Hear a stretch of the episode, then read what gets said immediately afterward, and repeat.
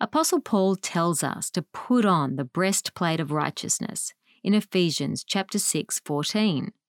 Righteousness in its simplest sense is being right with God. God regards us as righteous as a result of our faith in and love for Jesus. Because of Jesus, we are right with God. So when we put on the breastplate of righteousness, we are putting on God's approval, His acceptance.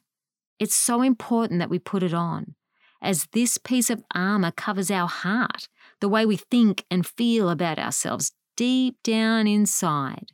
Every day, we are to put on God's approval and acceptance, and with confidence declare, I am the righteousness of God in Christ Jesus.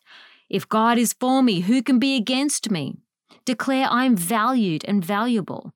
I am an overcomer by the blood of the Lamb and the word of my testimony. I am a child of God. God is at work in your life, and you may make a mistake, but you don't have to sit around feeling guilty for days or weeks.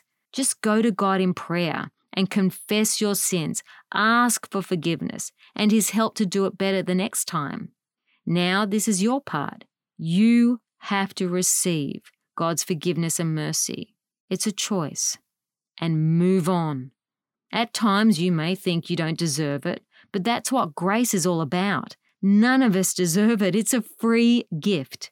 The good news is God has made us worthy. Receiving from God is not according to the works that we have done, but according to His grace. That grace is in Christ Jesus.